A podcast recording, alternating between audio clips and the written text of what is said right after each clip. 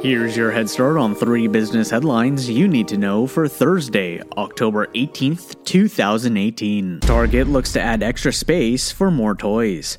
The company announced that it's devoting nearly a quarter million square feet of new space for toys across more than 500 stores. In addition to the increase in toy space, the company stated that it's also adding 2,500 new toys, which is nearly double of what it stored last year. The move hopes to fill the void left by Toys R Us in the upcoming holiday season. The Los Angeles Clippers introduce Court Vision. The NBA sports team announced that it's introducing an augmented reality viewing experience that leverages machine learning and data visualization technology. The new Court Vision viewing experience will be available to Fox Sports Prime ticket subscribers via the Fox Sports mobile application.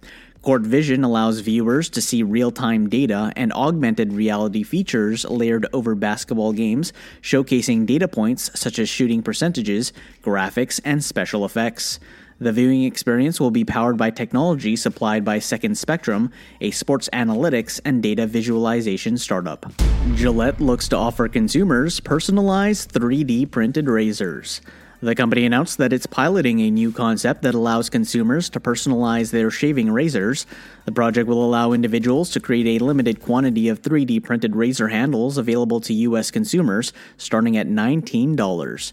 The initiative looks to leverage 3D printing technology developed by Formlabs, a 3D printing technology developer and manufacturer.